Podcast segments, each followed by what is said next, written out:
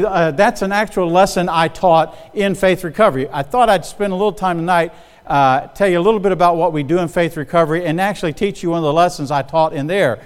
Uh, we do a lot of training. A lot of our time in faith recovery is training people and counseling, training people how to help other people. And this was one of the lessons I thought was really uh, good, and I think it's a, uh, it's a lesson I needed, and I think it's a lesson everybody needs. Uh, so, normally on, on Wednesday night, if you go in faith recovery, you'll see a screen like this. It'll say, Welcome to Faith Recovery, have the date on it, and then some photo that Jeremy or I, that's uh, actually Yosemite Falls in uh, uh, Yosemite National Park. I took that picture last year. And so you'll see a picture like that just to kind of get your attention, that sort of thing. So if you come into faith recovery, you'll come in and normally, like we're here, they go there, and uh, you'll see probably, I think right now they're averaging between 30 and 40 people, but right around 35 on a Wednesday night. And uh, uh, that's the way it usually starts. What will happen first is they'll talk about uh, one of the, the, 12 truths, what we call the 12 truths of faith recovery. Uh, like, for instance, truth number four God loves me. I, I love this truth because it's one of my favorites, but God loves me even when I don't love myself. Uh, I don't know about you, but sometimes I'm very disappointed in me. Amen? Uh, I tell myself, I'm not going to ever do that again. And you, anybody know what happens next? I do it again. And I tell myself, I tell the Lord, I'm sorry, I, am asking God to forgive me. It was open, unconfessed sin. I did it knowing it was sin. God, please forgive me. And I tell God, I'm going to try my best not to do that again. And then sometimes I don't like me. Amen? So that's one of the truths. So they'll, they'll spend, they'll have an introduction like that. They'll talk about one of the 12 truths, and uh, they'll give you a little quick explanation on it. It's just to get everybody awake and get everybody going. Uh, but they, by the way, uh, have uh, coffee and tea and donuts and food in there. I don't think that's quite fair. They get a better crowd because of that, but whatever. Uh, so they'll, they'll, they'll, start with that, and then they'll, this, is, this is actually from uh, last year. Uh, we usually have somebody in the group or somebody from outside of the group give their testimony. They'll come up and give their testimony. This is Mac Stone. Where is Mac? I haven't seen Mac in a while. You don't know where Mac is. Okay. Uh, so uh, somebody will give their testimony. All the leaders in Faith Recovery have given their testimony, which I think is hilarious because you, you think when you go to a, a, recovery group, an addiction recovery group, the leaders are the people who they're outstanding character, never had a trial. And boy, you don't know our leaders. Uh, some of the best leaders are the people who've gone through those kind of trials and overcome that. And so some of those testimonies, uh, some of them are very interesting, some of them are somewhat entertaining, and some are downright where you just go, What? You did who? Who are you? You, you find out who people are, and I think that's an amazing thing. So typically what happens then, so you have that first 15 minutes where you talk about one of the 12 truths, you have your little introduction, and then you have about 10 minutes of somebody giving a testimony, uh, usually 10 minutes. It's according who's giving their testimony. Some people, hmm, you say 10 minutes and you get a 35 minute testimony.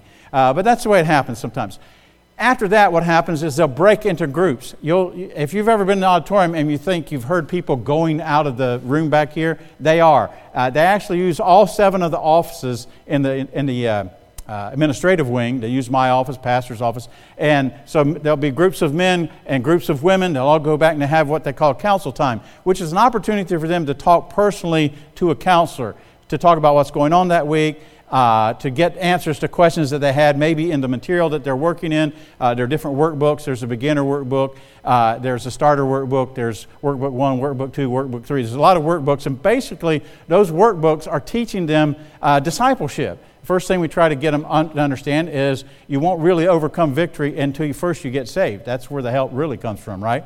The power of the Holy Spirit and the work of the Word of God in your life once you get saved, then you can make changes. And so the workbooks are all, down, uh, all about discipleship. How can you disciple with a lot of the same stuff that's entered into that you had in any addiction program? So you get about 15 minutes of your introduction, your 12, one of the 12 truths, your, your testimony. Then they have about half an hour to 45 minutes, according to how much time they have between that. They'll have counsel time. Then they come back and they have another 15 to 20 minute message. So if you've ever noticed when you get out of church, they're still in church. That's because they go a little longer than you do. They have to have more time. Really, I'd like for it to go two hours. Uh, sometimes that's a little more than most people can bear. Two hours of me or two hours of Jeremy, that's a lot.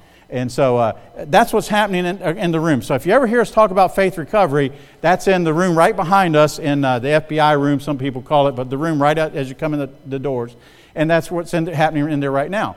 So when they come back, either Jeremy or I will teach a lesson. Sometimes we've had guest speakers, but mostly it's Jeremy and I will teach a lesson.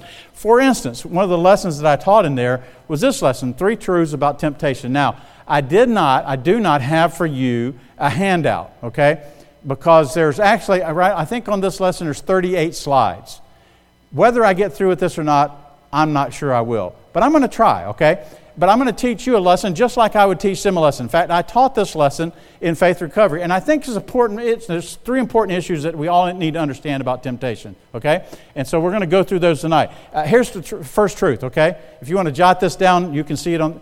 You guys can see that pretty well. Everybody can see that pretty well. Back there in the back row, you're good. Okay, truth number one: everyone is tempted. Uh, I love it. I love it when people. I talk to people and they say, "Well, I don't really seem to have many of those kind of problems." You may not have a drug or alcohol problem. You may not have a pornography problem. You may not have uh, a gambling problem. You may not smoke cigarettes. You, okay, I, I understand what you're saying. A lot of people think I don't have a problem with temptation because I don't have those kind of problems. Can I tell you something? Everybody has problems. There's not a person in this room who's not tempted. Every single one of us. Now, you can look it for it yourself. You know the scriptures. Uh, James chapter 1, verses 14 through 15, right? Every man is tempted. Every, by the way, did you read, should I read the line again? Every man, we would say in, in, outside of King James er, English, every person, right?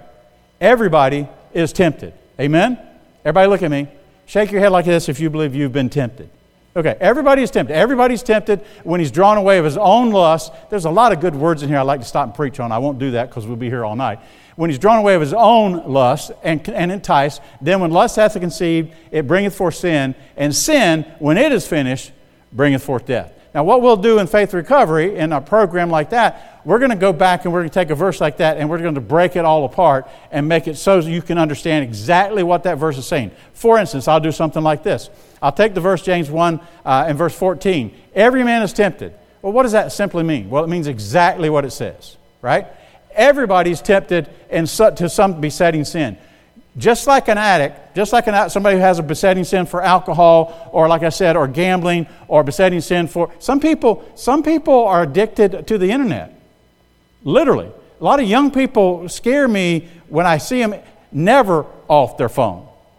I mean, uh, they get up, and the first thing they reach for is their phone to see what's happened overnight while they're asleep. And the last thing they put down is their phone that kind of makes me a little nervous. In fact, I, I see it so much, a lot of times I'll pull my phone out and it's like the Holy Spirit talks to me and I'll be like, uh, no, I got other things to do, right? And so there's all kinds of, everybody, I believe everybody has a besetting sin. There's one particular sin that you have that's trouble for you. There may be two or three, but one, at least one besetting sin. Everybody has it, right? Everybody has a problem. Uh, my besetting sin, I'll be honest with you, my besetting sin is my own pride. I don't like to be corrected and I don't like to be told what to do. It irritates me when people try to tell me what to do. And sometimes I get mad. You say, I can't believe you would say that. Well, we all got it. We, but here's the thing about besetting sins what is a problem for you may not be a problem at all for me. You know, you could take all the alcohol in the world and set it in my house and dare and say, I'm going to leave it there for a year and we'll see how much of you drink. You come back in a year, it probably none of it would be there. Not because I drank it, because I poured it out. I have, that doesn't appeal to me at all, not in the slightest. Now, I'm not saying someday that couldn't happen, but right now that's not a problem for me. Uh, my mom and dad, uh, before they were saved years ago, I, I remember uh, you know, driving in a car with them back in the rough old days, and mom and dad both smoked. And so I don't smoke. If you were a kid and you're in the back seat of a car, and you how many know what I'm talking about? Everybody been in that car? Oh my goodness, I hated that. And so I've never smoked a cigarette. So you could, all the cigarettes in the world wouldn't mean. There are things though that do tempt me. Everybody's tempted, right? Everybody has an issue. And by the way, I think you should know your issue. Amen? Uh, I, I tell men this all the time. If you're a man and you're telling me I don't have any problem with the internet, I'm, I'm, I'm not saying you're a liar, but I struggle with you believing that. I hardly know any men that don't have one point. Maybe you've overcome it, maybe there's victory in your life over it, but that's a great temptation. That's a problem, okay? So everybody's tempted uh, to some besetting sin when he's drawn away, when, he, when the lure or the bait is presented.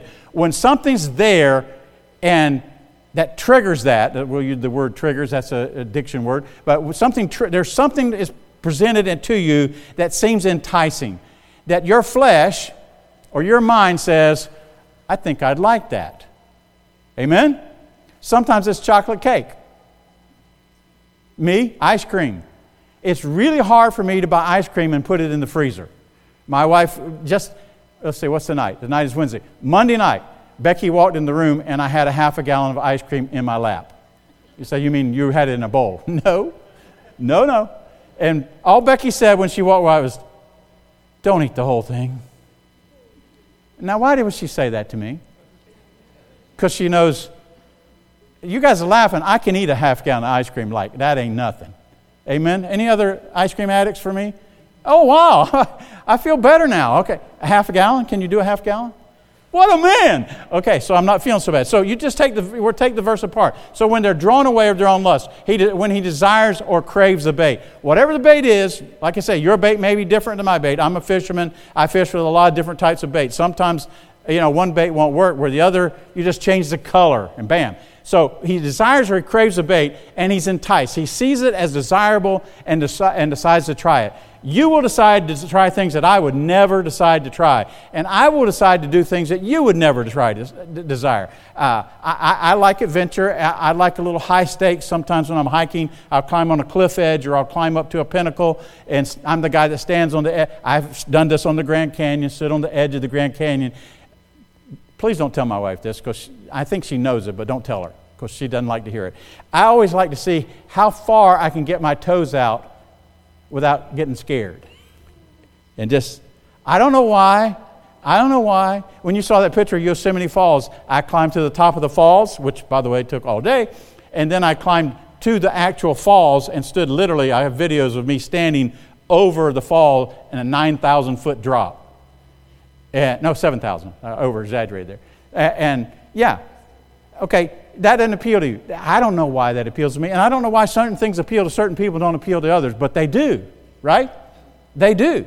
Uh, somebody asked me a while ago about something about a video game, and I said, I don't, I don't do video. I, I do word games. You know, I, I like uh, word puzzles and that sort of thing. But like games where you got to shoot people and you got to do your fingers real fast and do it. I look at people doing that, I'm like, what a dummy. And then I'll sit silently for hours trying to figure out how to spell this word with these letters right? We're, you get the idea, right? So you keep going. You get the idea. So then, when lust has conceived, it bringeth forth sin. Unchecked desires give birth to sin. If you don't check, you're going to get tempted. If, if you don't stop at that point, what's going to happen? If you know it's wrong for you, what's going to happen? If you know it's biblically wrong, you're going to sin. That's what it is. You can call it whatever you want to call it. But when anything takes control of you or anything you want, you idolize more than you idolize God. It's more important to you than it is. That's sin, right? And so unchecked desires uh, give birth to sin. And when sin is finished, okay, when it's done its worst and has captured its victim, and that's what happens, sin, sin is so deceitful. I, have been in the ministry for 50 years. I've been saved for 50 years. I've been in the ministry for 47 years. And I don't know how many times I've said this or I've heard it said. I don't even, I don't, doesn't he see what he's doing? Why is he doing that? Doesn't he know where that's going to lead? Doesn't she understand what's going to happen? You, how many of you know exactly what I'm talking about? You're, you're just startled. You think, because sin deceives and it blinds people. And we see that, we have a really easy, for most of us, it's really easy for us to see that in others, right? Can I tell you something? It blinds you too. It blinds you too. Uh, I think one of the best things that ever happened to me uh, was I got saved. Second best thing ever happened to me was I got a wife who's not afraid to point things out. Sometimes I'm blinded and she'll just tell me, honey, no, that's wrong. So I reciprocate the favor every time I can. Uh, but I think that's important, right? Amen? So uh, sometimes it gets its victim. You keep reading. So then, then it bringeth forth death. It brings forth misery. It brings forth addiction. It bring, brings forth destruction in your life. And if you continue, what happens? Anybody know what happens to addicts, especially drug or alcohol addicts? What happens? Eventually, what happens? You're dead. Uh, some of my friends from the mission here, some of my guys, uh, they know I worked for the mission for four years, and uh, I actually got to see the results of that moments after the death. I actually picked up a guy, went to the bathroom, picked up a guy between the toilets with the needle still hanging out of his arm. It, you think that he didn't know that if he did that, there's a possibility he could die? He did it anyway, and he died. So here's our definition of addiction, okay? This is what we use in faith recovery. This is our own definition. Actually, the people in faith recovery wrote the definition. Uh, I kind of guided them. Uh, I wrote something, they didn't like what I wrote. I'll tell you what, that's really bad. That's a pride issue there. Right? And they didn't like what I wrote. So we all sat down and we wrote it, probably wrote 15 before we got to what we liked. I think this is a very good definition. Addiction is a chronic or intense craving for a substance or a behavior. Okay, it's not just that, but that's part. Of, that's the main part of it, right? You, you got to have it. You need it. You desire it. Either it's a substance or behavior that you're going to perform. That leads us to choose or to indulge in that substance or behavior. And here's the important part: regardless of its negative or harmful consequences. Steve Currington used to say it this way: An addiction is anything that I do that I know is wrong for me, but I do it anyway. Well, that covers a lot of ground. Can, can food become an addiction? Absolutely. 100%. Uh, I know some people, I, I, I, struggle with this. I grew up, I grew up being babysitted by the TV. Okay? I'm the, uh, I grew up in the fi- late 50s, 60s, and 70s, right? And so uh, that was a big part of my life. I still have a problem at night sitting quietly. I may not watch the TV, but I want it on. I, I don't know why. I still have a problem sometimes. I can't go to sleep until I go home and watch something stupid. And then I can go to sleep. Do you understand that? And, and I may watch something I know it's not even good for me sometimes. That's a problem. Amen? So, uh, that broad definition of addiction, I think, is a good definition. It's, a, it's that chronic or intense desire or craving for a substance or behavior that leads you to indulge in that substance or behavior, even though I know it may be harmful for me or bring about harmful consequences. I know in the end, I'm going to pay for this. I, I don't know. I, I, I, know I do a lot of marriage counseling. I don't know how many times I've talked to married couples, and one of the other uh, the couples, or both of them, have committed adultery. And I ask them, Did you not know where this is going to end up? Because their kids now hate them. They've lost their job. The life is miserable. They, they're now working with two families instead of one. Fa- like one family's problem's not enough. So here's what you do: you commit adultery. Now you got two families' problems. That really made it better. Did that? What? You didn't know that? And everybody I talked to almost 100% of those people say, Well, yeah, I knew that could happen. But did it anyway. Okay? So as we go through lessons like that, that's what we're going to do. No one, no one living in this world is exempt from temptation. You, you all, er, I, can, I don't even have to, it's one of these, I can do one of these blind points. You have a problem, and you have a problem, and you have a, I, y'all do. I don't know what yours is, but you got one. And one of the things we try to emphasize in faith recovery is everybody has a problem. Don't feel like you're a stranger here. I don't want somebody to come into my program, uh, you know, uh, 35 people sitting there and say, I'm the only one with a problem. no, if you, were, if you didn't have a problem, you'd be the only one. Everybody, including the counselors, including the, the pastors, including the guy who wrote the program, have a problem, right? I mean, the devil even tempted Jesus. If you really, if you, you think you're exempt, you say, well, I'm not worried about him tempting me. Hey, he went after the Lord and our Savior. He, he's coming after you, okay? So understand that. Uh, several passages, temptation often comes expected, unexpectedly in a number of different sources, right? Sometimes you're not looking for it. It, it doesn't, you, you know, uh, evil pursue a sinner's proverb says. Sometimes you're not looking for it, but it's looking for you right? We call that, uh, uh, that unexpected temptation, we call that a trigger. There's something that might trigger you. Now, let me give you a couple definitions. Some of you are trying to keep up. I love, I love it that you're trying to write as fast as I can talk. You're not going you're not going to do it. Okay? If you want to see this afterwards, you're going to do it. But here's, are you, or if you're really curious and you want to know more, I know a program you could attend. And you might learn some stuff, okay? By the way, there is a book in, in, in our faith recovery that I didn't write called Divine Intervention. Uh, I would advise you if you know somebody in your family or somebody, a friend or somebody you work with, and they're struggling with a severe addiction like that, and you want to help them, get that book. That book will tell you step by step what's the best things you can do. You can't change them, but you, you can be an example, and there's some, certain ways you talk to them, certain things you want to do. Uh, you can get it in the Faith Recovery Program. You can get it after the program, too. I think it's like $15 or something. It's a paperback book. Excellent book. But a trigger, here's what a trigger is a trigger is any emotional, environmental, or social situation, or even a memory. Now, I put in my parentheses here where all the negative desires, uh, all the negative memories have been deleted. I don't know why people always remember only the good in their addiction. When they're trying to get clean and sober, they look back. You remember, remember that one party, man, and we had this good time, and we did it. it you don't remember afterwards going to jail?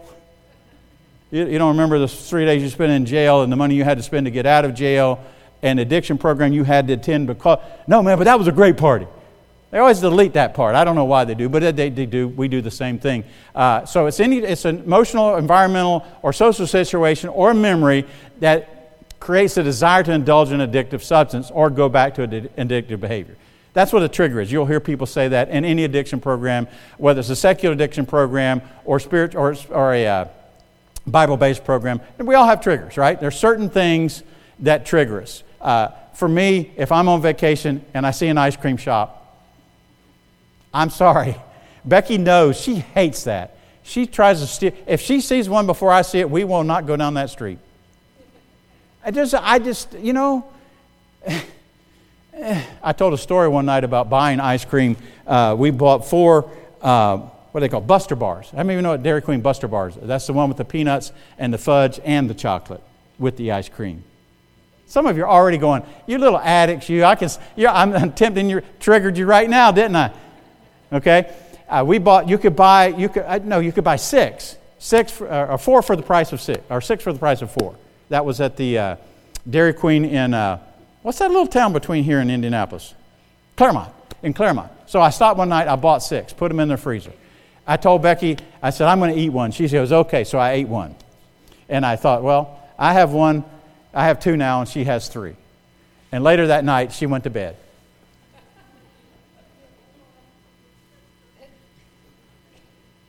And I ate another one. And I still remember, I still remember right before I went to bed, this is an honest truth, I still remember right before I went to bed, sitting there thinking, I could go buy more and replace those, and she would never know. Because if I eat three, she's going to be mad.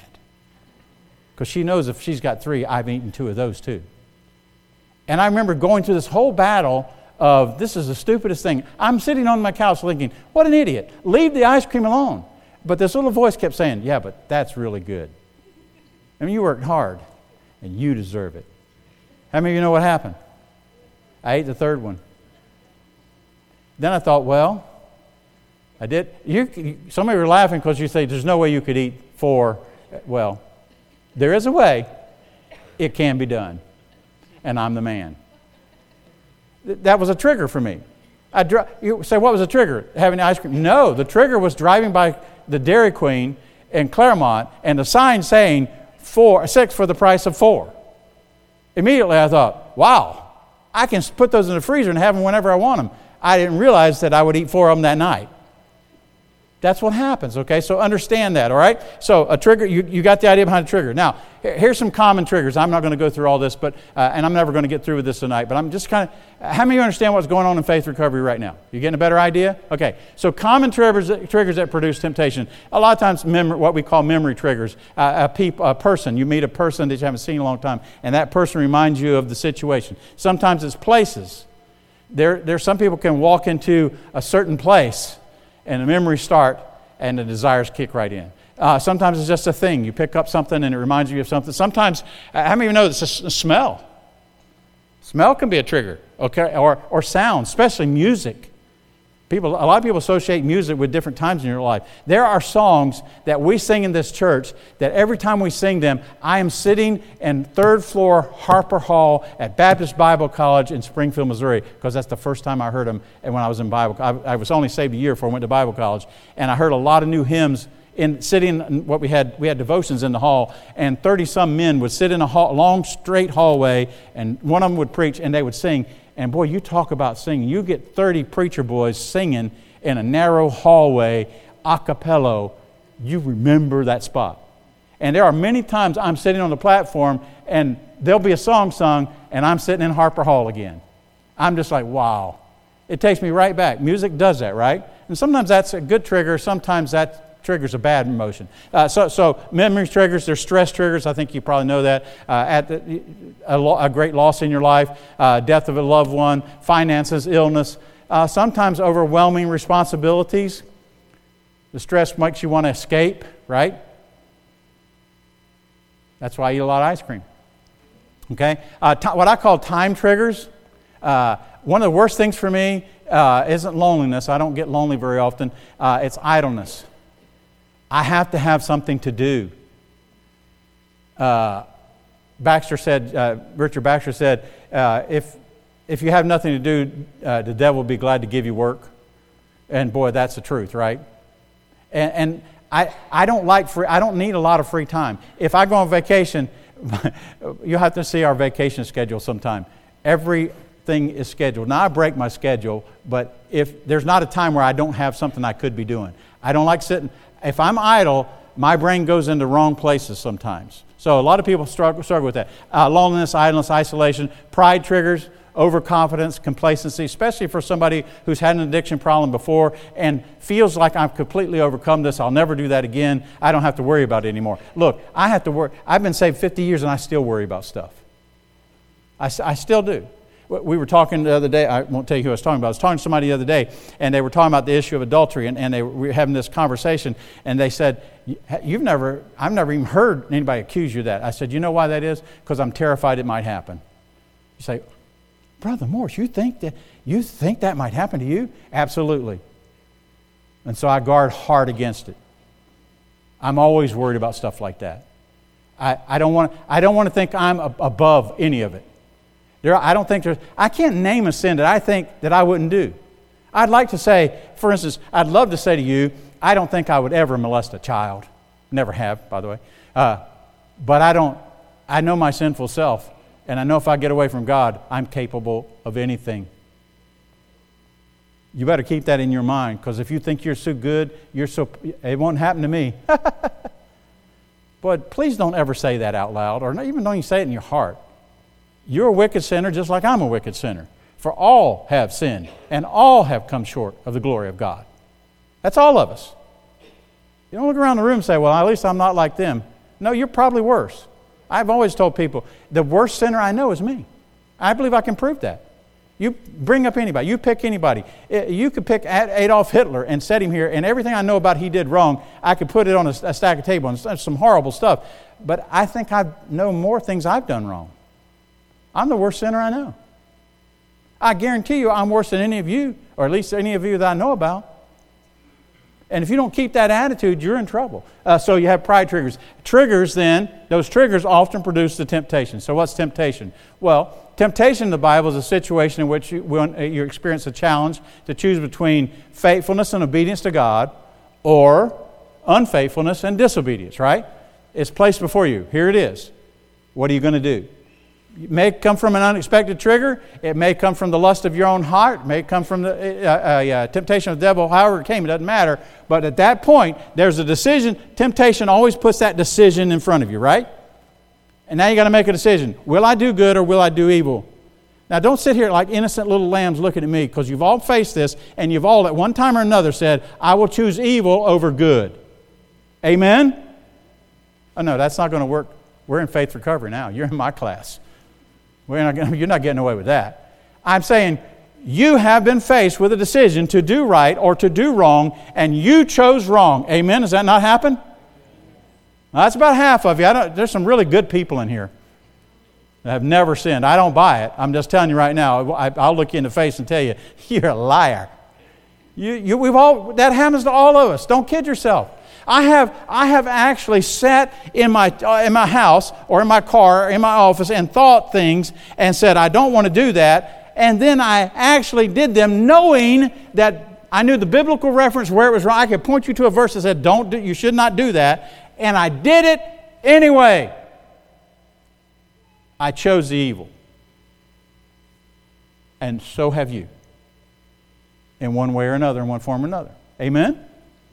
Okay, so don't get high and mighty. And this is that's one thing we don't allow in faith recovery. Nobody gets high and mighty. we'll bring you right back down to reality. Here's, here's the reality, right? Uh, you you, you got to think that way if you're working a mission, don't you, Shannon? I'm better than all the men because I'm the director of the mission. what a crock. Not true. Not true. They just chose a different type of sin than you did. Okay, so understand that. So everybody understands temptation. So, temptation in the scripture, in the scriptural sense, has possibilities of both holiness and of sin. God can tempt you, lead you to do good, but that's not what we're talking about. Evil temptation yielded to uh, ends, ends in sin, right? Or relapse if we're talking about uh, um, addiction. So, triggers produce temptation, evil temptations yield, yielded to uh, produce sin, and then end in relapse or in the first time occurrence, whichever case you may be in. Real simple stuff, right? Now, everybody look at me. Does this sound like psychology or is this Bible? Okay, so I get tired of people saying, yeah, they, they, they do a lot of, use a lot of psychology in faith recovery. No, we don't. We use basic biblical truths because the Bible explains it much better than the psychologist can anyway. Amen? Anything I've said, anything I've said so far tonight is unbiblical or not based in biblical truth you read the verse, we, and we can keep going, okay? So, what are the sources of temptation? You know this, I won't spend long on this. You know the devil, there is a real active devil, and his demons are going to tempt you. I, I used to tell my kids this all the time. I said, listen, you, you need to remember this. The devil is never going to tempt you to do good, and God is never going to tempt you to do evil. Right? So, if an evil thought comes in your mind, it didn't come from God, it either came from the devil or your flesh. That's pretty much it, right? So the devil's going to tempt you. Your own flesh is going to tempt you. You have desires in my flesh, Paul said, dwelleth no good thing. I don't kid myself. My flesh is capable of anything. My flesh is capable of murder. It is. Some of you are looking like, I wish you wouldn't stand there and preach to us telling you could be a murderer or a child molester, but I could be. You do understand that, right? Unless I understand that, I open the door to it. Okay, so uh, the devil, the flesh, I think the world system, the world we live in, what a mess, right? The world system, the people, the places, even the pleasures of the world. I love the world. I, I, visited 32 national parks now uh, on my list of 64. I'm almost, no, it's not 32, uh, 28. I visited 28 national parks, and I love national parks. I love hiking, and I could live, I could live doing that. I could just, if I had the money, I could quit this job and I would travel and I would, there wouldn't be a national park or a trail I wouldn't climb, at least as long as I can. I'm getting to the age now, it's a little harder than it used to be. But I, that can be a temptation, right? That can be, that can be a source. Uh, we were in Mammoth Cave one time in Kentucky, and we were talking to this ranger, and I think it was a Christian ranger. I'm pretty sure he's a Christian ranger because I've never met many of them that are Christians. Most of them are humanists. And, but anyway, he was talking about the cave system, how it was formed, and he stopped and he said something about uh, these pockets of flood. And I, he stopped and caught his breath, and I said out loud in, in a group of about 30 people, I'm standing in the middle, and I said, or universal flood. And he stopped and smiled. He goes, That's another good explanation. And I said, Yes, sir. And I said, You know, I said a little bit about Genesis, and we went on. And I thought, that day when I left, you know, I told Becky, I said, You know what? I'd love to be a park ranger. I was ready to quit the ministry and become a park ranger. You know, what crazy? What? Where did that come from? Be careful. Temptations come from everywhere. Amen. Okay, so truth number two. Number one. Everybody, what is truth number one, by the way? Oh, come on. What is truth number one? I just spent 20 minutes giving you truth number one. What is truth number one? Everybody's tempted. Okay? Truth number two every temptation comes with a lie attached. Right? How about this one?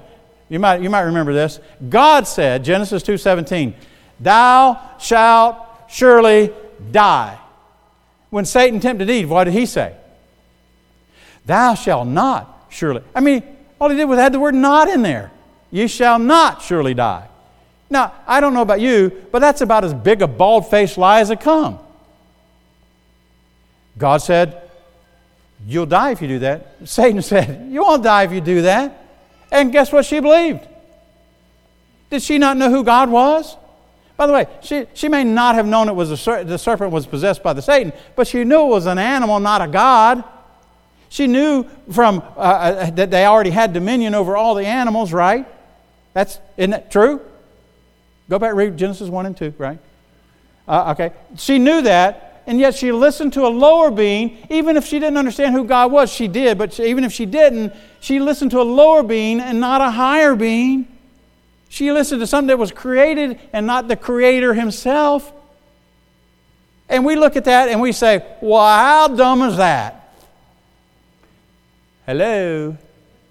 Bell ringing anywhere, people? Do we not do the exact same thing? Right? Okay? And, I love typical lies addicts believe. I'm not, I'm not going to spend long with this because I'm going to run out of time. Uh, I can't. I, I, I, now, the second one, one after this, you're going to think, you wait a minute, that's backwards. No, I know what I'm saying. Sometimes they say, I can't stop. I, I mean, I can stop anytime I want. I'm in control. And your own strength, Yeah, the septum of sin is a little bit thicker than you think it is. The chains of sin that bind you, yeah, that's not so easy to break on your own. Uh, but they also say, I've also said this I can't stop, there's no hope for me. I've seen both sides of that in addiction.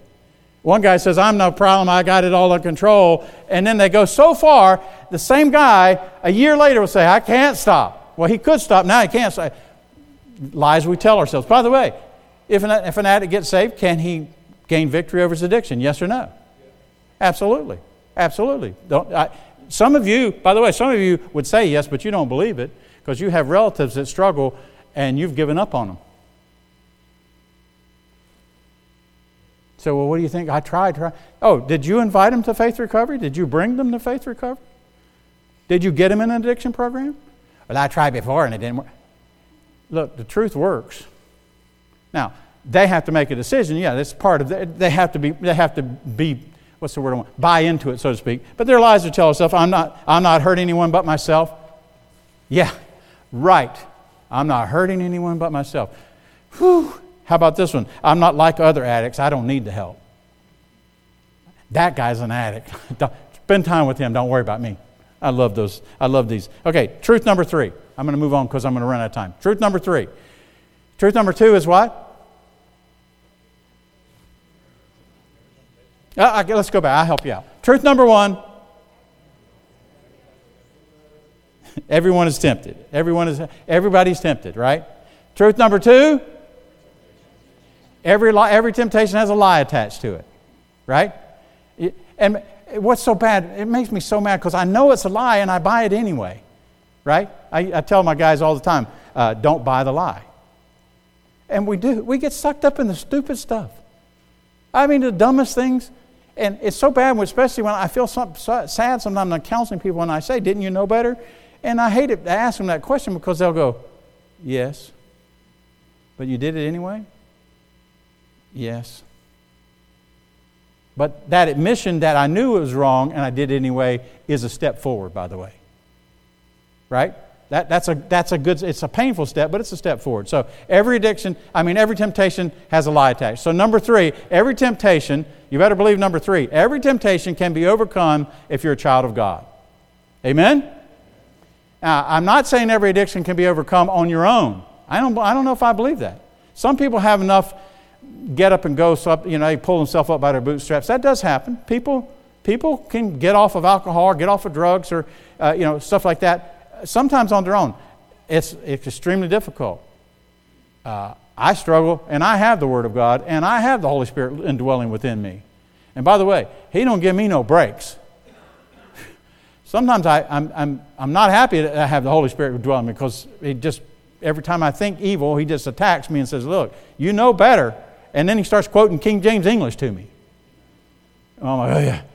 I had, when we were in Bible college, our, our three years in Bible college, we had to memorize back then, this was back in the 70s, we had to memorize 1,600 verses. 1,600 verses. You say, you have them all memorized?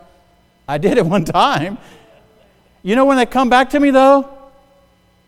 When I'm about to violate one of those verses, the Holy Spirit goes, Oh, you remember this, don't you? I'm like, I hadn't thought of that verse in years. I don't think that's my brain come, kicking it in. I think that's the Holy Spirit, okay? So, uh, something I, I, I, used to have people say all the time in an addiction program you no longer have to yield to temptation. Uh, I make my guys say this. I did that at the mission a lot. I'd say, I want you to say this I do not have to sin. That's a biblical truth, right? Read Romans chapter 7. Sin shall not, uh, verse uh, 14. Sin shall not have, what's the word? Yeah, King James word, dominion. What does that mean? Shall not dominate you. It, does not have power over you anymore. That power was gone when you accepted Christ as your Savior. You have power to dominate sin. Sin does not have to. You said that, but why does it dominate my life? Because you allow it. Right? You allow it to dominate you. I used to play a lot of basketball, and I used to love telling people I dominate the lane. I was a forward, and if you got in the lane and I'm bigger than you, I put my body on you, and I would slowly walk you out of the lane. You're like, that's cheating. Not if you're moving. If, you, if I knock you down, that's one thing. But if you move with me, I'm, you're going all the way out the court if I can get you off. I would, oh, I would dominate. And if guys would let me dominate them, I'd be like, I'd go against somebody like Shannon Handy and be like, okay, that's not going to work. Okay? I mean, something, okay, that's, you understand? Sin shall not have dominion over you. It can't dominate you if you're a Christian. So where do you see it in the Bible? Well, how about 1 Corinthians? We see a lot of places. 1 Corinthians 10 13. There hath no temptation taken you, but such as is common to man. But God is faithful, who will not suffer you to be tempted above that which you are able, but will with the temptation make a way for your escape that you may be able to bear it. All right, class, let's do this. Let's go back through it again. 1 Corinthians 10 13. There hath no temptation, there is no enticement to sin. Agreed? Is that what it means? There is no enticement to sin that's that powerful. None. Zero. No temptation. No enticement to sin has taken you or overpowered you or taken control of you. That's what it means, right? It hadn't taken you. That's what it means to take you.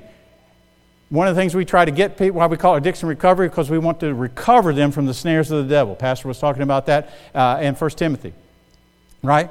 We want to recover we want to get them, they've been taken. They've allowed themselves to be captured by the will of the devil. We need to get them free of that. Okay? No temptation take you, but such as is common to man. Everybody battles temptation in some form. Hmm, heard that somewhere before, right? Where did we hear that? Oh, that was our first point. Okay. Uh, but God is faithful. He can be trusted and relied on. You know, a lot of Christians say they agree with me on that, but they don't. They don't. Oh, I can tr- I trust God you trust God as long as you can see the results. You say, Well, I know, but sometimes I don't know what God's doing. That's when faith kicks in, right? One of my little sayings where sight ends, faith begins. If I see it and I understand it, I'm living by sight. When I don't see it and I don't understand anymore, I have to trust that God is doing what's right. I asked somebody in my office just yesterday, or day before yesterday, you know, my three counseling questions. You guys have heard them all before. Is God good? Yes. This person told me, yes. I said, Is God doing good? And they said, Well, if He's good, He has to be doing good. And I said, You want the third question? They said, I've heard you say this before, and I'm not answering the third question. That's what they told me, straight up. The, question, the third question is, Is God doing good in your life? And they said, I just can't see it right now. And they started crying. I can't see how God's doing good in my life. I said, You don't have to see it, you have to believe it. That's faith. See, most of us say we have faith, but really we live by sight when the trial comes, what happens? We no longer trust. Can I tell you something? If you don't trust in the trial, you didn't trust in the first place. That's not faith. Amen? Okay, so understand that, okay? So God is faithful, you believe that? Who will not suffer you, He will not allow or permit this to happen. Do you believe that? He will not suffer you to be tempted above that you're able, or to undergo a temptation that you're not capable of resisting with His power, with his power and His strength.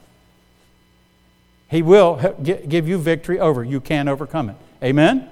Uh, keep reading. Uh, but will with the temptation also make a, make a way to escape. Provide a way to end it, avoid it, or resist it. Wherefore, next verse, wherefore, my beloved brethren, uh, my beloved, I'm looking at the time, stay away from, run from, keep clear of, flee, get out of there. You know, uh, I don't know. Uh, sometimes I get so tired talking to people. I'm like, okay, so you haven't you didn't drink what? In a year okay. And then what happened? Well these guys invited me to this thing at the bar. Do you not know what your besetting sin is? Why are you going there? Well i wasn't going to drink. I know what you weren't going to do but you intentionally put yourself in a place where you knew you'd be triggered and if that trigger comes then the temptation is quickly going to follow and you've got to make a decision well you know what you should do? You should be like Joseph, right? Somebody know the story of Joseph, Potiphar's wife? Come lie with me. She grabs the coat, and my boy just, I'd love to see that. I grab the coat, and he runs off. She's handing, oh, that woman was, a woman scorned like that? Ooh, buddy, was she mad. That's what we need to do. Somebody told me one time, well, I think sometimes you just avoid a bunch of stuff. You don't really face it. So you're not a real strong Christian. I'm strong enough to know and I can't face it, and I get out. Get out. There's a time, it's just time to get out, get away from it. Don't turn that on. Well, we, have, we can get cable TV free for three months. Ah! You have a pornography problem? You think that's a good plan? It's free. Oh, free sin. That great. That's a good plan. Sometimes we're just we don't think. Okay, uh, stay away from it, my beloved. Wherefore, my beloved, or flee from idolatry. You know what idolatry is, right? That's the worship of anything or anyone higher than God. Wow, that's a that's a big. Again, most of you, if I ask anybody in this room, they're all, you're all going to say, "Oh, I don't believe in idolatry. We, I, I don't worship anything." really? Be careful. You know, we think of idolatry, you know, like worshiping a car or a house or no, no, no, you can do that with people too. Some people are more important to you than God. Listen, I love my wife. I love her dearly. I love her more than I love any of you people. Be, I'm not afraid to say that, but I don't love her more than God. Maybe I should say that I try not to love her more than God. I said something in Sunday school the other day. A lot of times when I signed letters, this is left over from when we first got engaged, I signed my letters to Becky, love too much, Morris. And the reason I put the too much in there, because sometimes it is too much. Sometimes I do put her before God, and I shouldn't do that. That's not really helping her a lot. That's a tough one, by the way. So, some people love their children. Some people love their job. I mean, be careful, okay? Anything you put in front of God, uh, you can say, again, Romans 11, I'm, I'm going to run out of time, but Romans 6, 11, and 12. Likewise, reckon ye also yourselves to be dead indeed unto sin, but alive unto God through Jesus Christ our Lord. Therefore, I mean, let, sin, let not sin, therefore, reign in your mortal body, that you should obey it in the lust thereof. Uh, how many of you read these verses? You've read these verses before. How many of you now see temptation? How many of you see a temptation and addiction program in these verses. You see it? It's right there. You don't need a psychological program, you just need to read your Bible. Okay? So it's, it's pretty obvious. Again, you can break this down. Uh, I'm going to run out of time, so I'm going to go a little faster here. Romans 6 11, likewise, reckon you also yourself. I, I, I have to explain that to you because most of you are not from the South. I still use the word reckon, right? How many of you know you, you grew up with that word? I, I reckon so. Okay? So, that, likewise, reckon you also yourselves. Consider this to be true. Consider this to be true. Okay? So now we're going to follow with the truth, right? What is the truth? I have been made dead indeed unto sin. You say, what does that mean? Sin has uh, no temptation to me? No, no, no. Has no power over me. I'm free from sin's power. I no longer have to sin. Do I? Yes. Why? I choose to. I choose my sin over righteous living. So do you. What we're trying to teach in uh, an addiction program is to continue to make better choices. Stop choosing that. Choose right over wrong. By the way, when you get into habitual sin, it is sometimes you make a decision without making a decision. Anybody know what I mean by that? Temptation, trigger comes, temptation follows, you do. It's, it's habitual. It's just what you do. It's just like tonight. I got in my car. I, I thought about this almost halfway to the church because I wasn't thinking. I was thinking about my message when I got in my car. I got in my car, parked in my garage, mirrors in because my truck fits barely in my garage. I slid out of the garage. I have about that much clearance on both sides with my truck. I drove out of my garage, put it in, in drive, opened both mirrors. My mirrors are folded in, opened both mirrors, driving down the street. Never thought one thing about, okay, now I need to turn it on. Okay, next I need to make sure my mirrors are clear.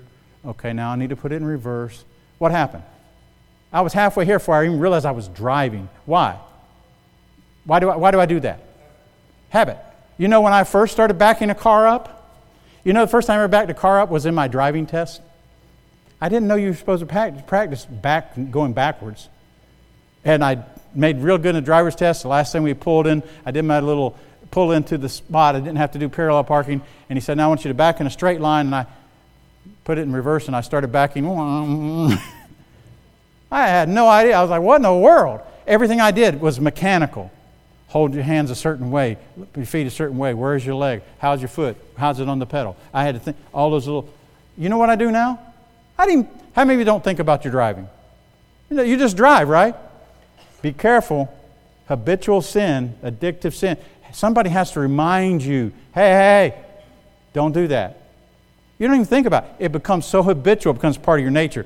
But you can overcome that. You can overcome that. That's what we're teaching people, okay? To be dead indeed sin, free from its power, but alive unto God through Jesus Christ our Lord. That is spiritually alive. Let not sin. I love this.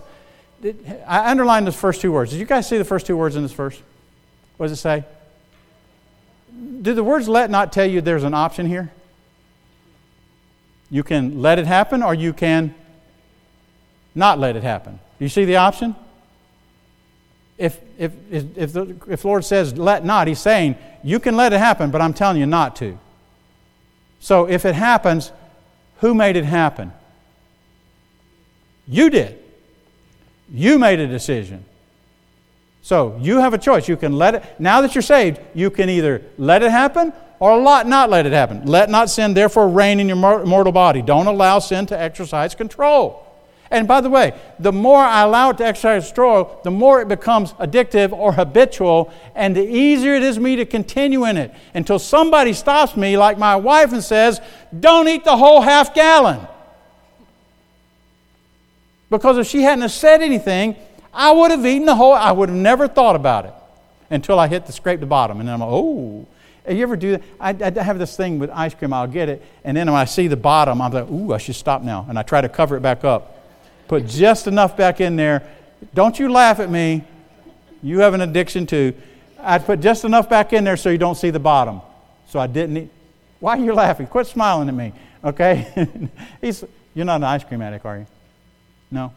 Okay, well, you're just making fun of me then. Okay. I thought he was feeling empathy. But you get the idea, right? We, we, don't, we don't think. We, why do I let exercise control? Once it's got control, it is so hard to gain control back but it can be done. Amen? That you should obey it in the lust thereof, so that you, so that you, uh, you become sin's slave. Captured. It's a sad thing. It's a sad thing when people get captured by sin, but it happens, okay? Uh, and there's my little thing don't buy the lie. So, what are the three truths about temptation?